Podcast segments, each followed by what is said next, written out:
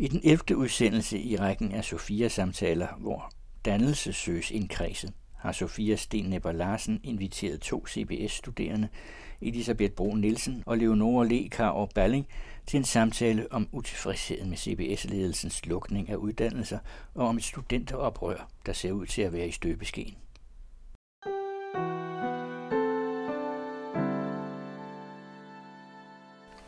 Der er grøvet i den i dag i øh, dansk øh, studenterbevægelse. Ja, faktisk har der jo ikke været en ret længe en studenterbevægelse. Den er faktisk faldet i søvn. Men nu er der et øh, studenteroprør 22 på vej. Og samtidig har der været ballade ude på CBS. Ja, altså ballade og ballade. Der har faktisk været bekymring, fordi ledelsen vil lukke seks uddannelser. Så nu kommer der en samtale her, der kommer til at handle om både om et nyt studenteroprør, der er på vej, det har vi jo nogle masse gamle mennesker her, der har, har en vis glæde over, at der sker noget. Og så, hvad det er, der sker på CBS? Luk spændende, interessante uddannelser, hvor I der har filosofi. Så nu har jeg to gæster i studiet her, og vi er samlet inde på DPU, hvor vi har god tid til at tale med hinanden. Hvorfor er der dog brug for et nyt studenteroprør?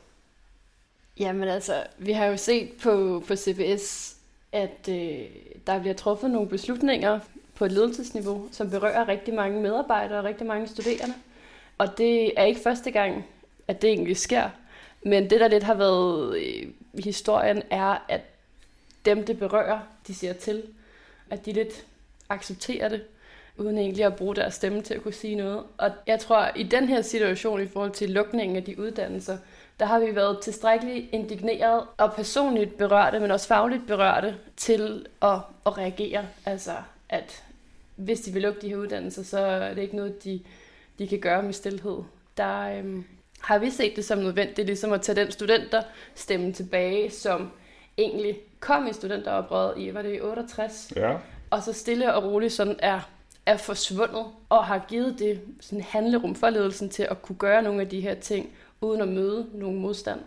Og det er lidt den stemme, vi gerne vil tage tilbage, fordi vi jo lever i et demokrati, og det, det er vores uddannelse. Og det er også, der også lidt har pulsen på fremtiden, fordi vi altså egentlig er fremtiden. Ja, jeg tror også, at i forhold til os studerende, så føler vi måske også, at det er en ledelse, som ikke rigtig har givet særlig meget plads i den her høringsproces. Vi var jo ikke inviteret ind og snakke for vores studier. Der var givet, jeg tror, fire dage til de forskellige organer kunne forberede sig til seks ret også forskellige uddannelser. Så jeg tror også, at den her indignation opstod på baggrund af, at vi gerne vil have en plads til at kunne sige, hvorfor det er forkert. Fordi vi oplevede måske, at det er en ledelse, der ikke forstår eller kender vores uddannelser, især fordi mange af dem er funderet i det samme institut på CBS. Hvilket jo i vores optik var noget andet end det aftalen og instruktionerne til universiteterne gik på. Ja, mit navn er Leonora Ligravo Belling, og jeg læser på andet, andet år af kandidaten i erhvervsøkonomi og filosofi, og har også taget bacheloren på samme øh, uddannelse. Og er ret dybt nede i uddannelsen, fordi jeg også sidder i, næste, øh, i studienævnet som næstformand, og har været med til at udvikle på den kandidat, lægge en plan for udviklingen af den kandidat, der nu står til at blive, blive lukket. Og jeg hedder Elisabeth Nielsen, og jeg er lige blevet færdiguddannet fra politisk kommunikation og ledelse på CBS, som jeg også er en af de lukningstruede uddannelser. Og jeg er oprindelig fra SDU Bachelor, på en af de her provinsbachelor, som øh, provinscampuser i Slagelse. Så der er jo også noget omkring det i forhold til det nationale opgør, vi ser nu. Ja, fordi nogle af lukningerne begrundes jo i de her 10% reduktion af universiteternes og CBS' budget, for så kan man så flytte nogle uddannelser ud andre steder. Men altså, øh, for at det ikke skal blive alt for indforstået, kan I lige lave en kort sådan, øh, optegnelse af de her seks lukningstruede fag, og øh, også øh, eventuelt om nogle af dem allerede er reddet? Det er der i hvert fald nogle rygter om. Ja, det første forslag, som blev fremlagt af CBS' ledelses, øh, ledelse til bestyrelsen, vedrørte kandidat og bachelor i erhvervsøkonomi og filosofi. Og efter protesterne fra medarbejderne øh, fra det berørte institut og de studerende, har vi så formået at redde bacheloruddannelsen, men kandidaten bliver stadig lukket. Og så er der også CANSOC-uddannelserne øh, politisk kommunikation og ledelse, og øh, Organization, Innovation, Entrepreneurship, og Managing uh, Creative Business Processes. Og man kan sige, Managing Creative Business Processes og OII er øh, samfundsvidenskabelige uddannelser, som fokuserer på henholdsvis øh, at starte startups og den kreative industri. Og så er PKL jo meget fokuseret omkring, eller politisk kommunikation og ledelse, er jo meget fokuseret omkring sådan det politiske kommunikation og handlerum og så videre, og der bliver folk typisk politiske rådgivere og politiske konsulenter. Ja, noget, der kan undre en, der har været med længe i universitetsverdenen, og jeg har også selv undervist på FLØK i dagligt tale, altså det der erhvervsøkonomi og filosofistudie, det er jo, at der er, er fire herrer, der i 1996 sammen med daværende øh, rektor Finn Junge får lov til at lave et helt ny måde at tænke Handelshøjskolen på, som det hed dengang. Det bliver CBS, og det bliver med filosofi, det bliver grundspørgsmål om, hvad er overhovedet ledelse, hvad gør det godt for, at der er normative grundværdier i ledelse, hvad er økonomi overhovedet for noget, øh, har vi andre kriterier end blot bundlinje, øh, profitberegninger øh, og grønne tal og røde tal, har vi andre måder, vi kan se på økonomi og samfund på. Og så begynder jo at komme i 25 år, faktisk et slags visionært CBS. Og, og hvordan kan en ledelse egentlig finde på, så kort tid efter at vi taler om videnssamfund og kreativ økonomi og innovationskraft, og Danmark skal leve af vores ånd og vores tænkning og vores kognition. Hvordan kan en ledelse egentlig finde på at lukke sådan nogle uddannelser? Det er lige præcis det, der er vores spørgsmål. Og det er lige præcis det, ledelsen ikke formår at svare på med andet end, at det er fordi, at vi ud fra vores ledighedstal er irrelevante for erhvervsmarkedet. Så det er simpelthen med udgangspunkt i, øh, hvad der er brug for i erhvervsmarkedet. Og det, det er noget, de lidt tager på forskud, egentlig uden at kigge ind i, hvad uddannelsen indeholder. Ja, det er jo egentlig også noget, der måske endda ignorerer, hvad det er, arbejdsmarkedet har behov for, hvis man kun kigger bagudrettet på dimittentledighed, hvor vi jo ikke snakker, vi snakker jo dimittentledighed måske et par procenter over det ønskede, øh, hvilket også gør, at man måske også skal give noget øh, plads til at se på, hvorvidt der faktisk er behov for de her uddannelser. Det viser det store, den store reaktion, der har været fra Lomnøjs jo også, at de oplever, at der er behov for de her uddannelser, og flere af industrierne og virksomhederne har jo også været ude i protest mod, at de her uddannelser bliver lukket. Øh, og de er jo også nogle af dem, for eksempel Managing Creative Business Processes, den er jo lavet i samarbejde med en kreativ industri. Så det er jo også det, som vi har stillet rigtig mange spørgsmål ved, når et erhvervslivet faktisk siger, der er et behov for os. Hvordan kan I så sige, der ikke er det? Ja, altså det virker som om, I, når I er øh, CBS-aktionerende studerende, at I har kritikker på mange, mange forskellige niveauer.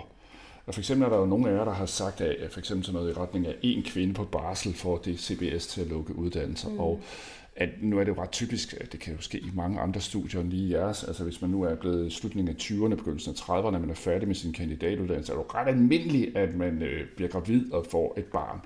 Og det vil altså sige, at der også ligger noget der er sådan en slags overgreb på, øh, på kvindekønnet i det her. Der er mange kvinder, der læser nogle af de her uddannelser.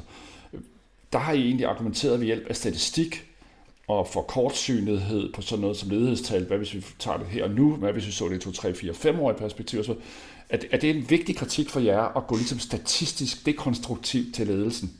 Er det et effektivt våben? Altså, jeg vil sige, at det er et nødvendigt våben, fordi det er jo tallene, som ledelsen kommunikerer med og bruger som belæg for deres plan. Og for egentlig at kunne have en konstruktiv dialog med ledelsen og dem, der ellers er beslutningstagende, så må man jo snakke det sprog, som de også snakker. Og det, det, de snakker med tal, så må vi jo møde dem med tal.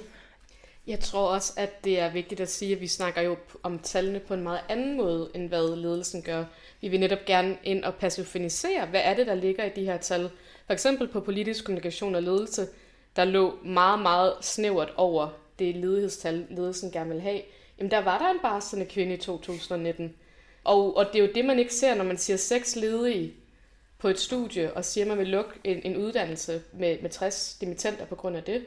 Jamen, hvad er det, der er historierne bag de 60 personer? Fordi det er jo ikke nødvendigvis, at det snakker ind omkring fagligheden eller det kompetencegivende i en uddannelse. Og det glemmer vi lidt, når det er, at vi kun ser på tallet og ikke ser og, og åbne op for, at der også er historier bag de tal.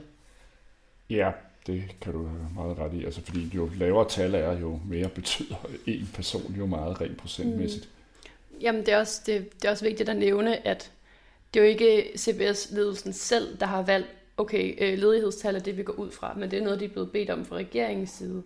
Men det, der er vores særlige anke, det er den måde, de så har valgt egentlig at forholde sig til de her ledighedstal, til udgangspunkt i det, og så vælge at lukke hele fem uddannelser, som nu øh, er tre uddannelser, i stedet for at kigge bredere på det, og jeg kigge mere detaljeret ind i det.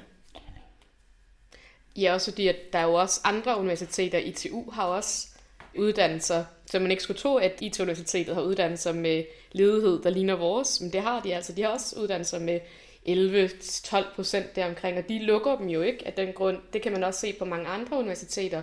De vælger altså ikke at lukke uddannelser med ledighedstal, der er så snævert marginalt over det ønskede. Nu er det jo sådan, at øh, vi snakker CBS i øjeblikket, men I er også øh, nogen, der har lavet et manifest, studenteroprør 22, hvor I jo altså ser ud over CBS, altså ser ud mod hele uddannelsessystemet, og øh, der er jo gang i den, psykologerne, der er utilfredse med, at humanistisk psykologi forsvinder. Der kan også være andre steder i, i landet, hvor man er utilfreds, og for eksempel også reagerer måske ikke med, med politiske protester, men så med mistrivsel eller frafald, eller simpelthen ubehag ved overhovedet at komme på universitetet. Hvordan er I kommet til at tænke ud over CBS? Hvordan er I kommet til at tænke ud sådan et bredere perspektiv? Føler I er kaldet til det ved hjælp af jeres økonomisk-filosofiske tænkning, eller jeres større sociologiske udsyn? Er der noget i uddannelsen, der har gjort, at I tror, I, I ligesom er blevet bannerfører for en ny studenterbevægelse? Altså jeg vil sige, at min uddannelse politisk kommunikation og ledelse, der har jeg jo lige skrevet speciale sammen med min speciale marker, hvor vi netop har skrevet omkring udviklingen. Den måde, de studerende ligesom bliver formet på, sådan fra kodiansk perspektiv øhm, gennem tiden. Og der vi jo kunne se, at det bliver mere og mere komplekst at være studerende. Og det bliver sværere og sværere, når vi også snakker ind i den her mistrivselsdiskurs, som også eksisterer, har eksisteret de sidste ja, 5-8 år eller sådan noget. Og, og der har vi jo også sådan snakket meget ud fra et lidt mere filosofisk perspektiv omkring, at der er jo sådan i vores perspektiv mange unge, der strækker allerede igennem at have stress, fordi de ser jo fra over for det system, der gør, at de ikke kan være i sig selv længere. Og, øhm, og når man ser på sådan CBS for eksempel, 50% af de studerende oplever stærke stress-symptomer i hverdagen. Det er jo rigtig mange studerende, der ser fra over for det system, som vi har. Så det, i hvert fald min uddannelse har givet, er jo et blik for at kunne se, at der er noget, der er galt på grund af en udvikling, der har været.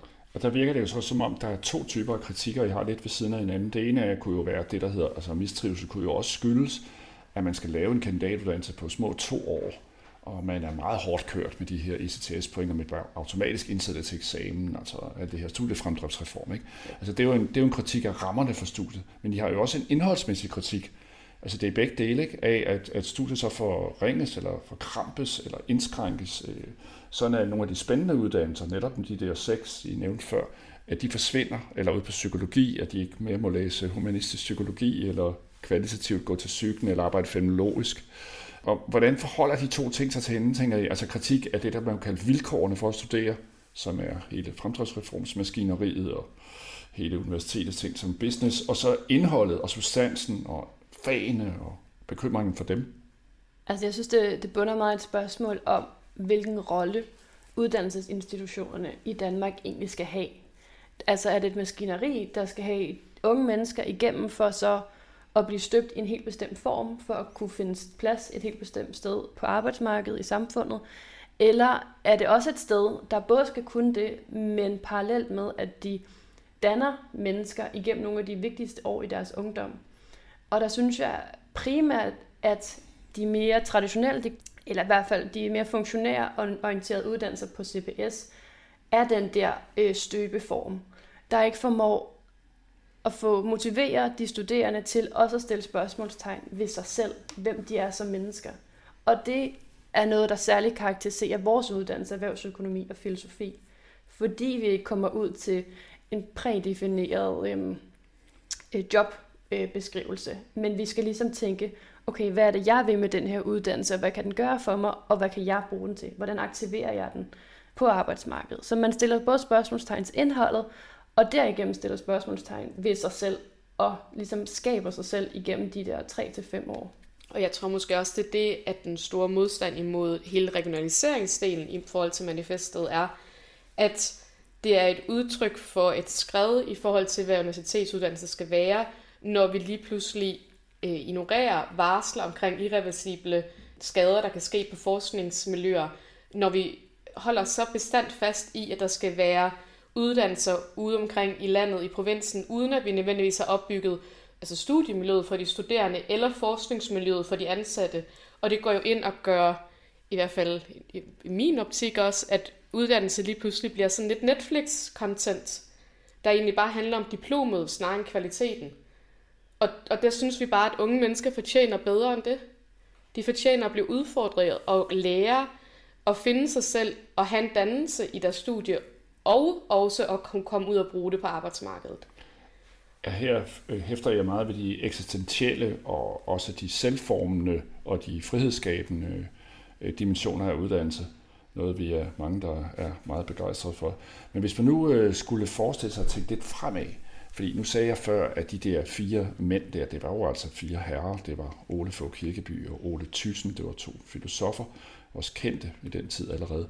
Og så var det Peter Prutzan fra USA, og så var det jo også Hans Sigård Jensen, der var filosof. Altså det var, de fik lov til sammen med Finn Junge at designe sådan noget for 25 år siden, som I sidder egentlig og godt kan lide og bære mm. frugterne i sig selv af.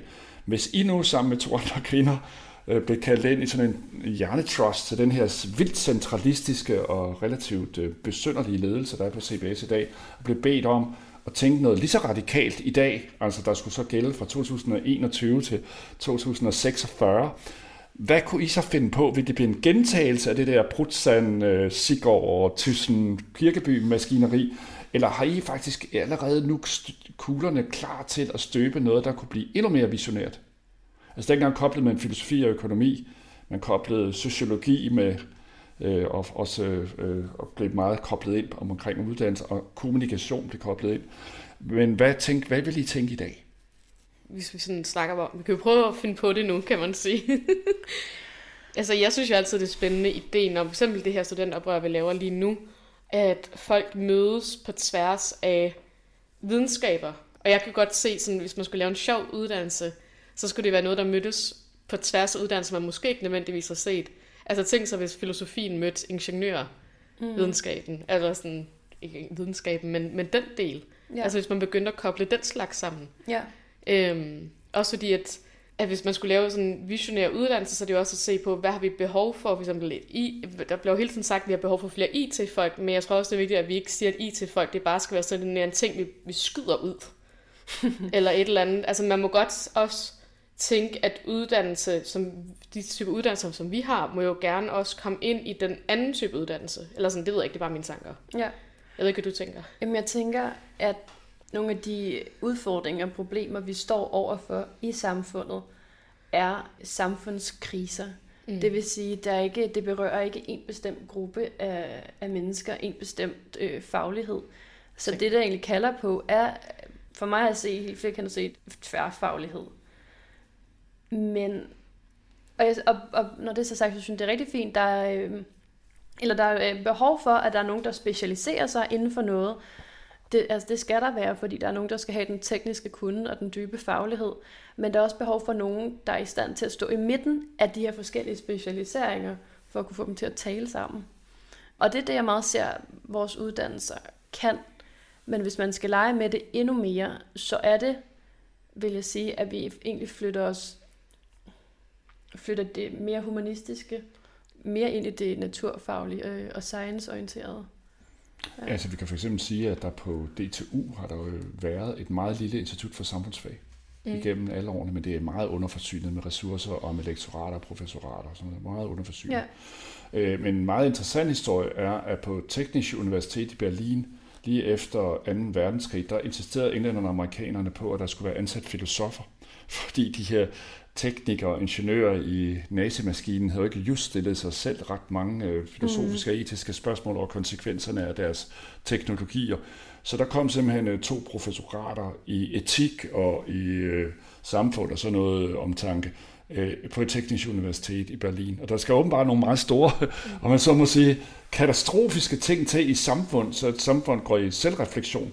Men der er vi jo også lige nu, hvad angår miljøproblemer, øh, evige pandemier og alle mulige mistrivselsproblemer, øh, som kunne begrunde, at man i virkeligheden bredte CBS perspektivet ud og de humanistiske ting ind mod tech, og som I snakker om. Men I har ikke lige en forkromet plan. Skal I jo heller ikke have. Nej, nej, det har vi ikke. Men det kunne godt blive en del af det kommende studenteroprør, man diskuterede helt nye typer af uddannelser. Jamen, det, det skulle det. Øh, jeg tror også, at det er noget af det, vi rigtig gerne vil skabe. Nu kan vi jo ikke løfte sløret for alt, men vi vil jo rigtig gerne skabe nogle aktiviteter, nogle dialogrum, hvor vi skal snakke om at gå i dialog med hinanden, med universiteterne, med politikerne, for at finde ud af, hvad skal uddannelse være nu? Hvordan kan vi skabe øh, uddannelse, der er mere bæredygtig, så at sige, for de studerende, bæredygtig for øh, arbejdslivet og for arbejdsmarkedet osv. Altså skabe et rum for dialog om, hvad skal uddannelse være i fremtiden. Noget, som øh, jeg tænker på, det er, om det nye studenteroprør her også øh, i virkeligheden er meget interesseret i det, man kunne kalde og friheden til at tænke.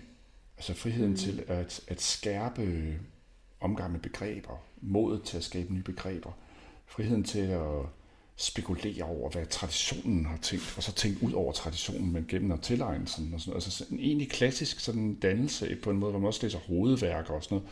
Tror jeg, der i dag er en, en drøm i ungdommen om fordybelse og hovedværkslæsning og øh, lang tid sådan smeden af begreber og mod til at tænke noget nyt og sådan noget. Er, er der det drive et eller andet sted hos jer som generation, tænker I? Eller er det noget, jeg altid sidder og drømmer om? Uh, uh, jeg håber snart, det kommer, men mærker I sådan en gryende sådan fornemmelse af, at sådan noget er på vej? Jeg tror, det ligger meget latent. I hvert fald, det ligger ulmer i mange studerende. Både dem, der er mere filosofisk kritisk orienteret, men også dem, der er inden for de mere eksakte videnskaber. Jeg tror, jeg tror det er der. Det der øh, trang til det, men det, jeg tror, der mangler, det er sproget for at kunne udtrykke det, og for ligesom at kunne finde finde frem til et fællesskab, hvor man kan ja, egentlig mobilisere det og gøre det, gøre det større, øh, for at det også går ud over en selv.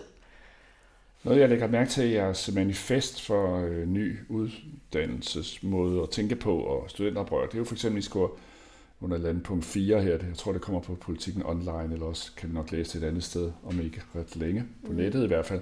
Færre test, eksamener og karakterer. Drop, lær og applikere logikken i vores uddannelsessystem. Og det kunne jo tyde på, at i dag er en ungdom, der bliver kørt meget hårdt, og I skal hele tiden til en ny ECTS-moduleksamen i overmorgen, eller også i dag. Øh, og der er en hel masse ret fixerede krav på kompetencer, færdigheder, vidensmål og sådan alt det der. Ikke? Er I simpelthen blevet træt af den model? Og den kender I jo også fra gymnasiet. Det er jo mm. ikke noget nyt. Det vil sige, hele uddannelsessystemet virker det som om, I nu er blevet træt af den måde, det er lavet på. Med individualiseret test, masser af moduler, masser af krav, masser af forudgivende lektier, nærmest. Altså, som om man også har lektier fra på universitetet. Det ja. nærmest er en skole også at gå på universitetet. Er, er, er der noget af det også her, i det I skriver? Altså ligesom et ubehag, sådan en helt uddannelsesmatrix, som i virkeligheden er der lige for folkeskolen, eller? Altså, nu øh, personligt elsker jeg at gå i skole, eller jeg elsker i hvert fald øh, at studere og lære.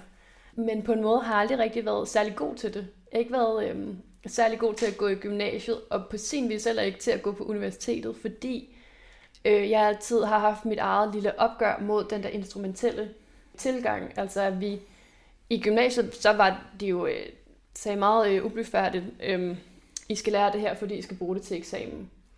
Og det var jo ikke, så var det for eksamens skyld, og for at komme videre med den, og ikke for at lære det i sig selv. Og Øhm, nu læste jeg en anden bachelor, mm, eller startede på en anden bachelor på CBS mit første studieår, og der oplevede jeg desværre, at den samme tilgang også var til stede. Men da jeg så startede på erhvervsøkonomi og filosofi, var den en helt anden. Der eksamenerne bliver taget meget seriøst, men de bliver også taget sådan uhøjtidligt. Og der bliver lagt meget vægt på, at det er en samtale, det er ikke en afprøvning, selvom det jo på papiret er en afprøvning.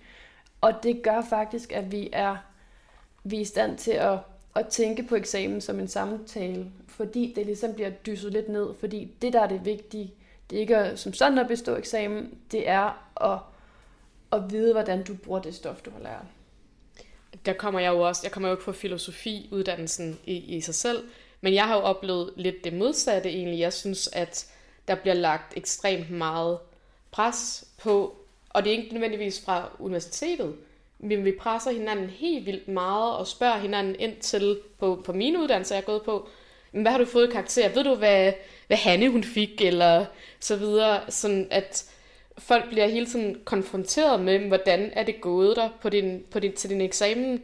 Og det tror jeg måske også, at lige netop flyg som en uddannelse er måske også lidt mere kritisk over for mange ting. Så jeg tror også, I stiller flere spørgsmål øh, ved den måde, man gør det på. Det kommer måske jer naturligt, mm. men jeg tror, at oplevelsen på rigtig mange andre uddannelser er, at eksamener bliver en måde at veje sig selv til, hvor god er man, i stedet for, hvordan har man lige gjort det, eller et eller andet.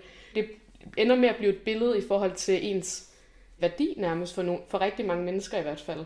Øhm, og nu, det er jo trist. Nu er det sådan, i, i manifestet også taler I her om opgør med præstationssamfundet. Og hvordan vil I få det her manifest, altså denne kritik af præstationssamfundet, ligesom ud til alle landets studerende. Der er jo mange, mange, mange tusinder. Der er jo uddannelsessteder overalt, ikke? Og hvis I også begynder at tænke på de der VIA og PH Metropol, og ja. altså sådan, der er læreruddannelser og pædagoguddannelser, der er, der er tusindvis og tusindvis og tusindvis af studerende. Tænker I egentlig, at I kan, altså det her opgør med præstation, opgør med karaktersystem, opgør med universitetsloven, altså jeg har en masse punkter, at det kan samle folk og hvordan vil I det hele taget arbejde praktisk for at lave en rigtig studenterbevægelse, et studenteroprør, som er bredt forankret i hele Danmark lige nu? Jeg tror, at øh, vores manifest giver mulighed for, at vi kan indgå i dialog med de studerende. Og det er også derfor, vi har valgt at, at sende det ud, derfor har vi valgt at skrive det. Så vi har en mulighed for at have noget at holde fast i, og give et sprog til ungdommen, og give et sprog til de studerende, som vi kan tale ud fra.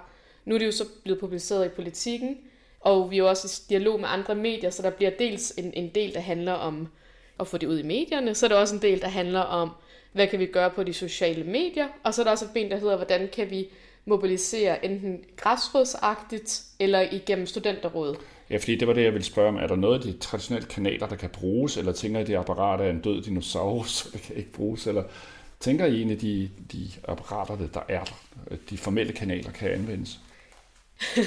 jeg tror helt bestemt, at vi kan bruge de formelle kanaler, men vi tror ikke på, at det er nok. Altså, vi er jo i snak med DSF, og DSF vil også gerne være med til at lave nogle workshops i det nye år, hvor vi sætter fokus på dialogen omkring uddannelse og præstation. Men der er også et behov for, at vi prøver at gøre tingene på en, på en måske lidt mere aktivistisk måde også, fordi det er også en måde at skabe opmærksomhed på problematikken og fællesskabet, der er i studenteroprøret uden for de studerende, som ikke normalt sidder i studienævn og i studenterpolitik, så de også ved, at de også er inviteret indenfor. Jeg tænker mig, at vi er nået godt omkring her, de to ting. Jeg ved ikke, om jeg har noget at sige her til slut, altså om sammenhængen mellem opgøret på CBS og den store nationale vækkelse. Om I tænker måske, at der var en særlig grund til, at det var CBS'ere, i gamle dage var det sådan noget, der kom fra mm. Sociologisk Institut, altså folk begyndte at lave ballade der, og fra psykologistudiet, det var tilbage i 68, ikke? der er mange af jeres lærere, der har været rundet af sociologi, for eksempel universitetsbibliotekar Finn Hampton, han har skrevet bøger om, dengang han sad i studenterrådet på Københavns Universitet og var imod curriculum derinde, og sammen med de andre revolterede i 68 mod sociologistudiets positivisme og sådan noget. I sidder nu her, og, og det får på en eller anden måde sit afsæt der på CBS, og lidt ude på psykologi. Er der, er der nogle grunde til, at det lige er der, det starter, ikke her på DPU, eller på DTU, eller i gymnasieskolen, eller hvad tænker I der? Det jeg oplever, det er, at det ikke er, det er ikke tilfældigt, at det lige er de uddannelser, de uddannelser, der er berørt af den her nedlukningsplan, også de uddannelser, der egentlig er sådan lidt the odd ones out på CBS, øh, som meget er økonomisk øh, orienteret. Og ved nogle ret små studier, hvilket også gør, at vi hurtigt, vi taler meget sammen. Der er ikke fra, så langt fra, fra en person til en anden, eller fra tanke til tale. Og vi er meget, meget passionerede omkring vores studier.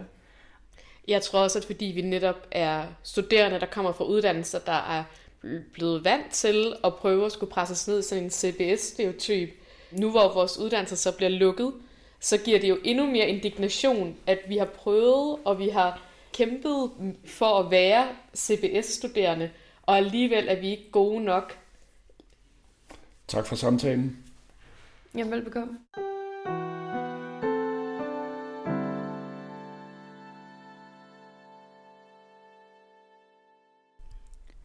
I hørte her Sten Nepper Larsen fra Sofia i samtale med Elisabeth Brun Nielsen og Leonora Le Krav Balling, som er to af de CBS-studerende, der protesterer over nedlæggelsen af uddannelser, og som har bidraget til et manifest, der skal vække til et nyt studenteroprør.